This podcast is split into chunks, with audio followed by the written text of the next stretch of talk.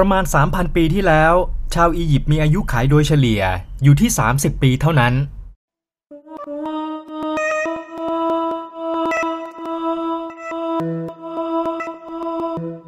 Logman Weird Podcast.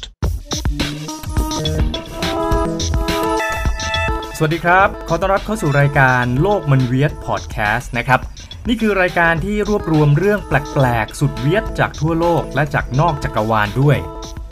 วันนี้ฟังเรื่องคำแนะนำจากนักจิตวิทยา ว่าอย่าตัดสินใจเรื่องสำคัญ ตอนที่คุณหิว Logman Weird Podcast. คนที่ไม่ชอบกินผักผลไม้ จัดว่าเป็นโรคชนิดหนึ่งที่ถือว่าร้ายแรงด้วย Loogman Weird Podcast. การจ้างด้วยเงินให้ย้ายเข้าไปอยู่ในหมู่บ้านสุดสวยของอิตาลี Logman Weird Podcast. หญิงสาวผู้มีน้ำตาเป็นผลึกแก้ว Loogman Weird Podcast. เรื่องประสบการณ์จริงจากชายคนหนึ่ง ที่นัดบอร์ดกลายเป็นเรื่องหวาดผวา Logman Weird Podcast. ติดตามได้ในรายการของเราตอนนี้นะครับ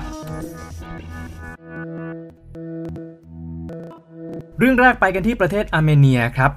มีการรายงานข่าวนะครับว่ามีเหตุการณ์สุดแปลกประหลาดเกิดขึ้นกับผู้หญิงคนหนึ่งอายุ 22 ปี เธอมีชื่อว่าซาตานิกคาซาเรียน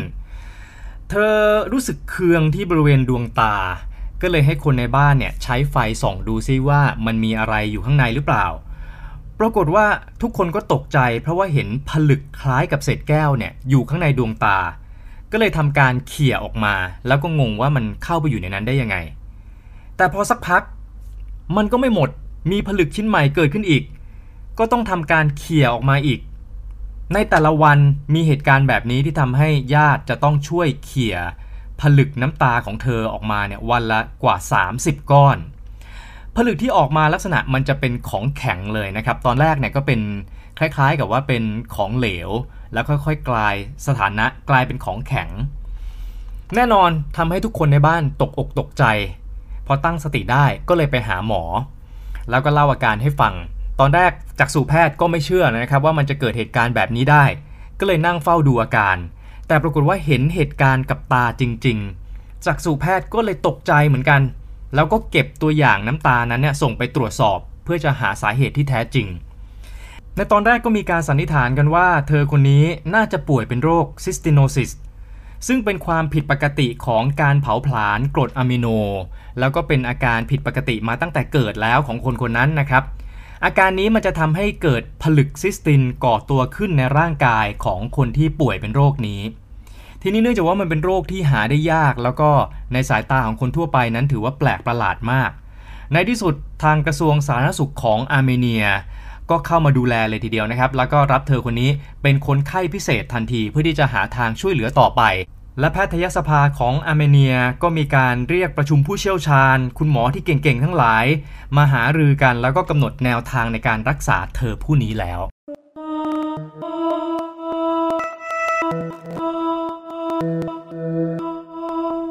ไปกันที่ประเทศอังกฤษครับ มีผู้หญิงคนหนึ่งที่เป็นคนไม่ชอบกินผักผลไม้เอาซะเลย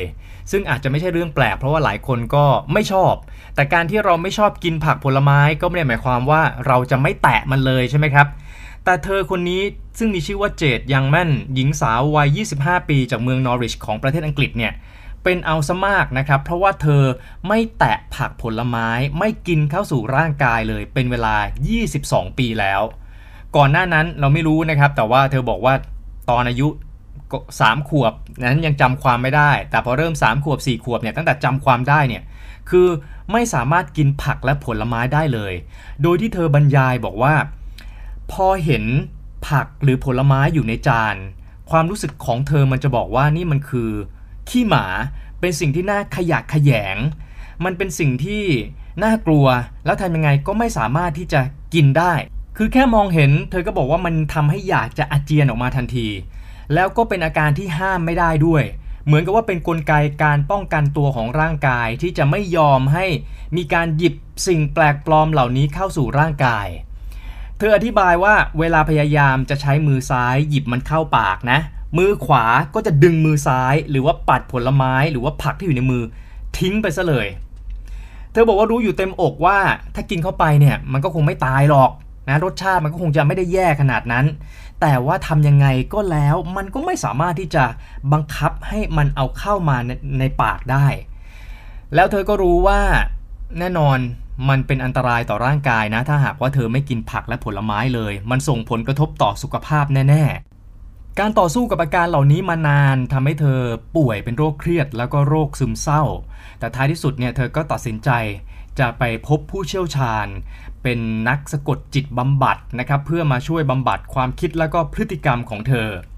ผู้เชี่ยวชาญบอกว่าอาการแบบนี้เนี่ยมันเป็นโรคเกี่ยวกับความผิดปกติในการเลี่ยงการกินอาหารบางอย่าง หรือว่าจำกัดการกินอาหารบางอย่าง มันมีชื่อเรียกโดยเฉพาะนะฮะโรคนี้ก็คือ avoidant restrictive food intake disorder หรือ ARFID ซึ่งก็สามารถที่จะทำการรักษาได้ แต่ว่าจะต้องเป็นไปโดยจิตแพทย์ผู้เชี่ยวชาญครับ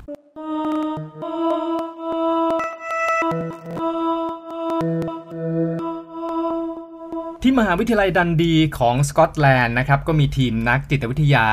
เขาทำการทดลองอยู่เรื่องหนึ่งนะครับซึ่งผลการทดลองมาจะว่ายังไง เดี๋ยวจะเล่าให้ฟัง แต่ว่าวิธีการทดลองของเขาก็คือว่า เขาจะเอาคนมา 2 กลุ่มนะครับเป็นอาสาสมัครทำการทดลอง กลุ่มหนึ่งเนี่ยเป็นกลุ่มที่ไม่ได้กินอาหารอะไรเลย มาประมาณ 10 ชั่วโมง ก่อนหน้าที่จะทำการทดลอง อีกกลุ่มหนึ่งเนี่ยเพิ่งกินอาหารมาก็ยังอิ่มดีนะครับเอาคน 2 กลุ่มนี้มานะครับแล้วก็มาบอกว่าเนี่ยคุณได้รับสิทธิ์ที่จะดาวน์โหลดเพลงทางออนไลน์ได้ฟรีนะ แต่ถ้าคุณจะใช้สิทธิ์เดี๋ยวนี้ คุณจะได้โหลดเพลงจำนวนหนึ่ง แต่ถ้าคุณยังไม่ใช้สิทธิ์รอไปก่อนสักพักนะฮะสักพักใหญ่เลยละ่ะหลายชั่วโมงเลยล่ะนะหรือเป็นวันเลยล่ะคุณจะได้รับสิทธิ์ แต่ว่าจะได้ดาวน์โหลดเป็นจำนวนเพลงที่มากกว่าแบบแรก ให้เลือกเอาว่าจะเอาแบบไหน ปรากฏว่าผลการทดลองออกมานะครับ กลุ่มอาสาสมัครที่หิวไม่ได้กินอะไรมาเลย ยอมเลือกที่จะใช้สิทธิ์ดาวน์โหลดเพลงเดียวนั้น แม้ว่าจะได้จำนวนเพลงแค่ไม่กี่เพลงเองก็ตาม ในขณะที่กลุ่มที่ท้องอิ่มมาแล้วเนี่ยบอกว่าอดใจรอได้ อดเปรี้ยวไว้กินหวานได้ ผลการวิจัยเขาก็รายงานเอาไว้ในวารสาร Psychonomic Bulletin and Review นะครับ แล้วก็บอกว่าพฤติกรรมการตัดสินใจของคนเราในขณะที่เรากำลังหิวเนี่ยนะครับ มันจะทำให้คนคนนั้นมีแนวโน้มที่จะกระโจนเข้าใส่ หรือว่ายอมรับผลประโยชน์ที่มันเกิดขึ้นเฉพาะหน้าในทันที แม้ว่าผลประโยชน์อันนั้นเนี่ยมันจะน้อยกว่าผลตอบแทนที่ควรจะได้ในภายหลังอยู่มากก็ตาม ดรเบนจามินวินเซนต์ผู้ที่วิจัยนะครับบอกว่าคนที่หิวโหยเนี่ยการรีบกินอาหารเพียงเล็กน้อยที่อยู่ตรงหน้าทันที แทนที่จะรอต่อไปเพื่อที่กินอาหารปริมาณมากกว่า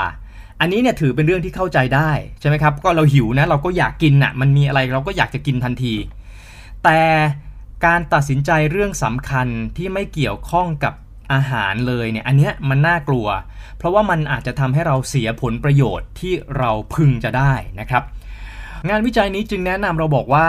ถ้าเราจะต้องไปเจรจา หรือว่าต่อรองผลประโยชน์ หรือแม้แต่ไปซื้อของชิ้นใหญ่ ที่จะต้องมีการตกลงในเรื่องราคา เช่นซื้อรถซื้อบ้าน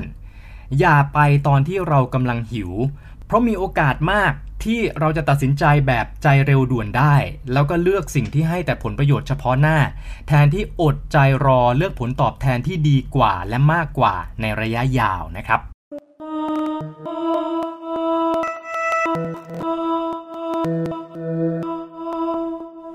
โทมัสคุกเป็นบริษัทที่ทำธุรกิจเกี่ยวกับการท่องเที่ยว ทั้งเรื่องของการแลกเปลี่ยนเงิน มีโรงแรมรีสอร์ทมีสายการบินเนี่ยมากมาย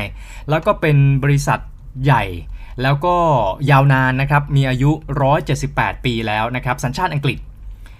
ทีนี้เมื่อบริษัทประกาศล้มละลาย ก็เลยเป็นเหตุการณ์ที่ถือว่าสร้างความตกตะลึงให้แก่วงการธุรกิจทั่วโลกเลยทีเดียว ตอนที่บริษัทประกาศล้มละลาย นั่นหมายความว่าพนักงานที่อยู่ในธุรกิจต่างๆ ของบริษัทเนี่ยก็ได้รับผลกระทบต้องถูกออกจากงานไปด้วย และเนื่องจาก Thomas Cook มีธุรกิจเป็นสายการบินด้วย ชื่อว่า Thomas Cook Airlines ตอนที่สายการบินประกาศล้มละลาย ก็มีเที่ยวบินหนึ่งที่ยังอยู่ในระหว่างการบินนะครับบินจากเมืองออร์แลนโดแล้วก็ลาสเวกัสของอเมริกากลับสู่ประเทศอังกฤษ ลูกเรือซึ่งก็เป็นพนักงานของบริษัทโทมัสคุก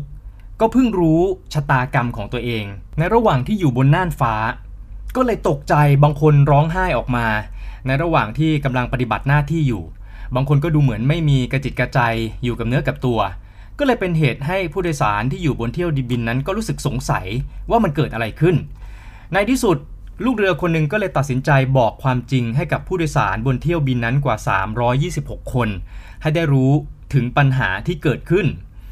และพนักงานทุกคนก็รู้ว่าตัวเองต้องตกงาน และการทำงานบนเที่ยวบินนี้ถือเป็นเที่ยวบินสุดท้ายของพวกเขาแล้ว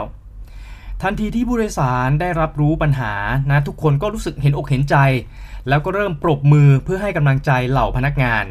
จากนั้นกัปตันคนขับเครื่องบินก็ออกมาจากห้องนักบิน แล้วก็ออกมาอธิบายเพิ่มเติมนะบอกว่า ลูกเรือของเที่ยวบินนี้จะไม่ได้รับเงินค่าจ้างแม้แต่เหรียญเดียว อยากจะให้ผู้โดยสารช่วยปรบมือเป็นกำลังใจตอบแทนพวกลูกเรือคนอื่นๆ อีกนะทุกคนก็ปรบมือเฮกันอีกรอบหนึ่งหลังจากเที่ยวบินใกล้จะถึงจุดหมาย เหล่าผู้โดยสารก็รวมตัวกันมอบของกำนันเล็กๆ น้อยๆ ให้กับพนักงานเพื่อเป็นกำลังใจนะครับ บางคนก็เขียนการ์ดอวยพร บางคนก็ช่วยกันรวมเงินเป็นจำนวนเงินได้กว่าเกือบ 2 0 0 0 0 0 บาททำให้เหล่าพนักงานก็ตื้นตันใจแล้วก็ร้องห่มร้องไห้กัน แล้วก็ทำให้เที่ยวบินสุดท้ายของพวกเขา กลายเป็นเที่ยวบินที่ประทับใจที่สุดในชีวิต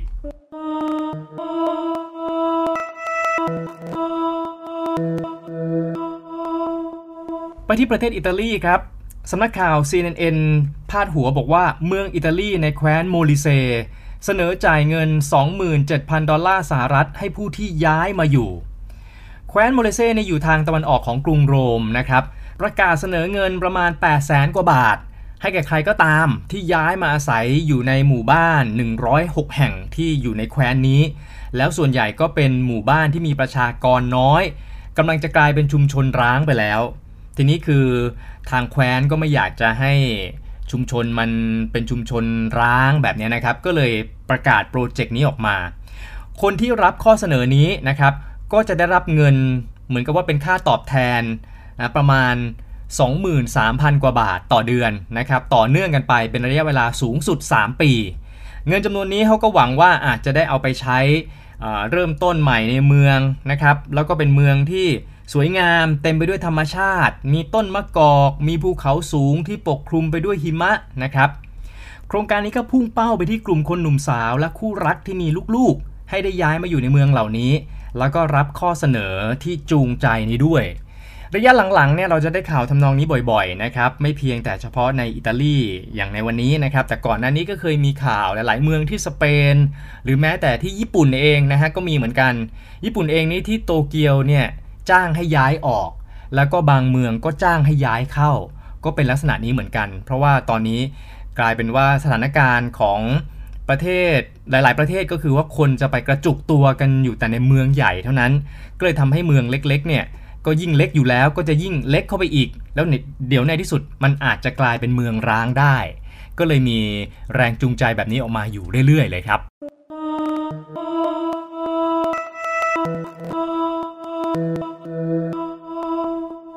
วาซาบิเรากินเข้าไปนิดเดียวมันก็จี๊ดขึ้นถึงสมองใช่ไหมครับวาซาบิก็เป็นสีเขียวตุ่นๆใช่ไหมฮะอะโวคาโดเองก็เป็นสีเขียวตุ่นๆเหมือนกัน แต่อะโวคาโดเนี่ยกินเข้าไปมันไม่จี๊ดขึ้นสมอง มันแค่รู้สึกว่า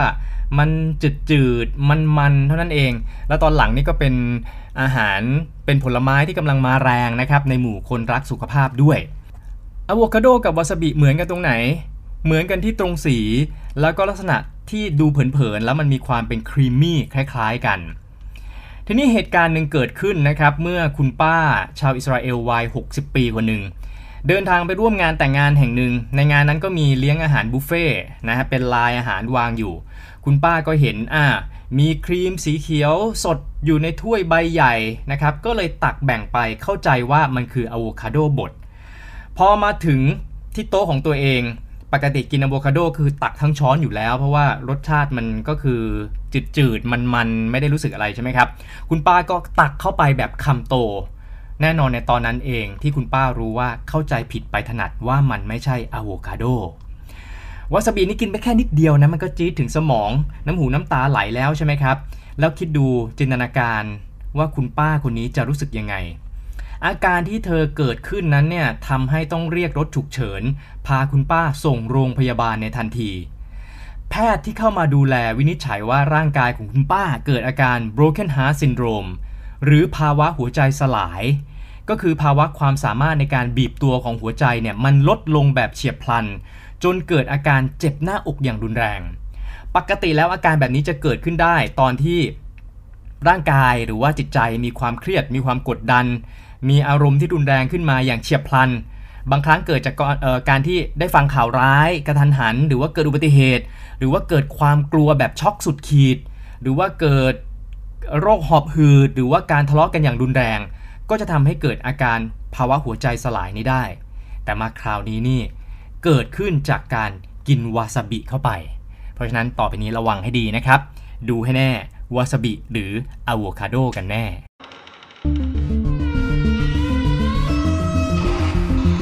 They say it's a true story. They say it's a true story. มาถึงช่วงนี้ของรายการครับ มีชื่อช่วงว่า พวกเขาบอกว่ามันคือเรื่องจริง ผู้คนทั่วโลกมาแชร์เรื่องน่าสนใจที่เกิดขึ้นกับพวกเขาเองนะครับ ในตอนนี้เป็นเรื่องที่ชื่อว่า นัดบอร์ดหวาดผวา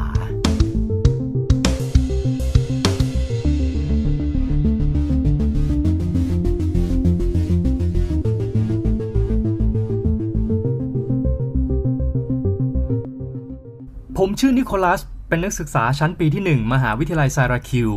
ซึ่งไม่ได้ตั้งอยู่ในเขตที่ปลอดภัยนัก ผมเพิ่งเลิกรากับแฟนเก่ามา ก็เลยพยายามหารักใหม่ผ่านทางแอปหาคู่ออนไลน์ วันหนึ่งผมเจอกับสาวผมบลอนในแอป รูปร่างของเธอนั้นตรงสเปคผมมาก เธอบอกว่าเธอชื่อสเตฟานีเธอมีอายุมากกว่าผมหลายปี แล้วก็เคยเรียนที่ไซราคิวด้วย การได้แชทคุยกับเธอทำให้ผมรู้สึกว่า นิสัยของเราทั้งคู่ไปด้วยกันได้ดี เราทั้งคู่ชอบอ่านหนังสือประเภทเดียวกัน ดูหนังแนวเดียวกัน แม้แต่อารมณ์ขันก็คล้ายกัน พอแชทคุยกันได้ระยะหนึ่ง ผมก็ส่งข้อความชวนเธอมาพบตัวจริงกันสักที แล้วจะออกไปดูหนังกันสักเรื่องหนึ่ง เธอตกลงแล้วก็บอกผมให้ไปรอเธอที่ย่านหนึ่งไม่ไกลจากมหาวิทยาลัย แล้วเดี๋ยวเธอจะมารับผมเอง ประมาณสามทุ่มผมรออยู่ที่มุมหนึ่งในย่านที่ไม่เปลี่ยว แต่ก็ไม่พลุกพล่าน รอคอยจะได้เจอตัวจริงของสเตฟานีสักที เธอส่งข้อความมาบอกให้ผมช่วยแชร์โลเคชันจุดที่ผมยืนรออยู่ไปให้หน่อยสองสามนาทีต่อมา ผมก็เห็นรถยนต์คันหนึ่งเลี้ยวเข้ามาจากถนน แล้วก็ขับตรงมายังที่ที่ผมยืนอยู่ แล้วรถก็จอดตรงหน้าผมพอดี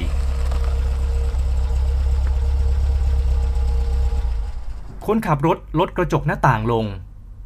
ไม่ใช่สเตฟานีนี่นา เพราะคนนี้เป็นผู้ชายแล้วก็อายุมากแล้วคนหนึ่ง เขาถามผมว่าทำอะไรอยู่ ผมก็บอกว่ากำลังรอใครบางคนอยู่ เขาก็บอกว่ารอสเตฟานีอยู่ใช่ไหม ผมก็ตอบว่าเออใช่ แล้วคุณรู้ได้ยังไงอะ เขาก็บอกว่าเขาเนี่ยคือพ่อของสเตฟานีแล้วก็ชวนให้ผมขึ้นรถมาเลย เดี๋ยวจะได้ขับไปหาสเตฟานีกัน ผมมองเขาอย่างพินิษพิจารณา เขาดูแก่ มากเกินกว่าที่จะเป็นพ่อของสเตฟานีผมไม่ได้เป็นคนโง่จนไม่มีสติในสถานการณ์แปลกๆนะ ผมก็เลยถามเสียงเข้มกลับไปว่าทำไมคุณไม่พูดมาตรงๆล่ะ ว่าจะชวนผมไปนอนด้วยหรือไง เขาก็แก้ตัวกลับมาว่า เขาแค่ไม่ไว้ใจผู้ชายที่ไหนก็ไม่รู้ที่จะเจอกับลูกสาวของเขา ก็เลยอยากจะมาดูผมเองก่อนด้วยตา ผมเพ่งพินิษเขาอีกรอบ แต่ก็ไม่ได้พูดอะไร ผมแค่เริ่มเดินออกไปในทางตรงข้ามกับที่รถเขาหันหัวอยู่ และเขาก็เริ่มตะโกนว่า เฮ้ เฮ้ ด้วยน้ำเสียงแปลกใจที่ผมเดินจากไปง่ายๆแบบนั้น แต่ผมเคยได้ยินเรื่องการลักพาตัวมานับไม่ถ้วน จนคิดว่าสถานการณ์ตอนนี้มันก็เข้าข่ายเสี่ยงที่จะเป็นแบบนั้นได้เหมือนกัน ผมได้ยินเสียงรถวิ่งออกไป ก็เลยหันหลังไปมองให้แน่ใจว่า เขาไม่ได้กลับรถแล้วตามผมมา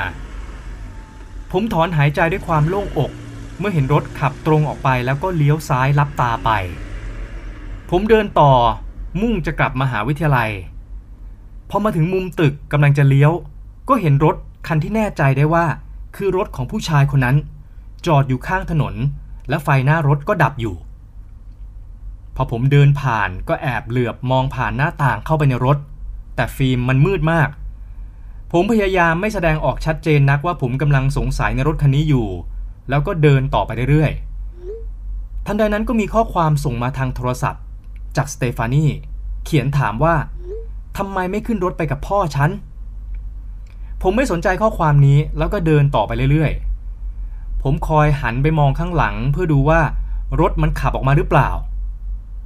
พอเดินมาถึงทางแยก ผมก็เลี้ยวขวารีบมุ่งไปทางที่จะกลับสู่มหาวิทยาลัย น่าแปลกใจไม่มีอะไรตามผมมาแล้ว ในที่สุดผมกลับมาถึงเขตมหาวิทยาลัยได้โดยดี แล้วก็เดินไปทางอาคารหอพักนักศึกษา แต่แล้วผมก็ได้ยินเสียงฝีเท้าเดินตามหลังมา ผมคิดสงสัยตัวเองว่าหวาดระแวงมากไปหรือเปล่า ทันใดนั้นก็มีเสียงคล้ายคนเดินเตะขวดแก้ว ผมรู้ทันทีว่าถูกสะกดรอยตามมา ผมรีบนั่งหลบลงข้างรถตู้ที่จอดอยู่คันหนึ่งเพื่อจะได้มีเวลาฟังว่าเสียงเท้านั้นมันมาจากไหน มีรถอีกสองสามคัน จอดอยู่ไม่ไกลจากตำแหน่งของผมในตอนนี้นัก ผมจำได้ว่าไม่เคยแชร์ location หอพักให้สเตฟานีหรือว่าใครก็ตามที่เคยแชทคุยกับผม ในที่สุดผมเห็นเขาเป็นชายอายุมาก วิ่งมาทางผมจากระหว่างรถสองคันนั่น เขาตะโกนโวกเวกอะไรบางอย่างที่ฟังไม่ค่อยถนัดนัก แต่พอจับใจความได้ว่า กลับมา แล้วฉันจะพาไปหาสเตฟานี ดูแล้วเขาน่าจะอายุประมาณสัก 60 กว่า นั่นหมายความว่าเขาคงไล่กวดผมไม่ทันแน่ ถ้าผมจะวิ่งอย่างเร็ว ซึ่งก็เป็นจริงตามนั้น เพราะว่าในที่สุดผมก็สลัดเขาทิ้งได้ แล้วก็วิ่งกลับถึงหอพักจนได้ รูเมทผมไม่ได้อยู่ที่ห้อง ผมก็เลยไม่รู้จะเล่าเรื่องนี้ให้ใครฟัง แต่ว่าพอผมล้มตัวลงนอน ก็มีข้อความส่งมาจากสเตฟานีหรือว่าจะเรียกให้ถูกก็จากชายคนนั้นนั่นแหละ มันน่าตกใจมาก เพราะเขาใช้คำหยาบคายเรียกผมเป็นสัตว์นานาชนิด และก็บอกว่า ถือว่าผมโชคดีนะที่รอดไปได้ ไม่อย่างนั้นโดนสวนทวารแน่ ผมก็เลยแคปหน้าจอสนทนาเอาไว้ ตอนที่ผมตอบเขาไปว่า ขอบคุณนะที่มาคมคู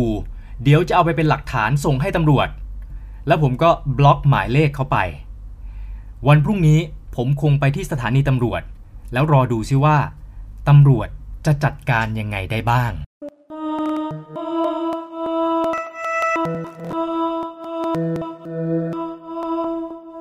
กด subscribe หรือว่า follow โลกมันเวียด podcast นี้นะครับ รอฟังแล้วก็ตัดสินเอาเองว่า ตัวคุณหรือว่าโลกใบนี้ มันจะเวียดกว่ากัน แล้วพบกันครับ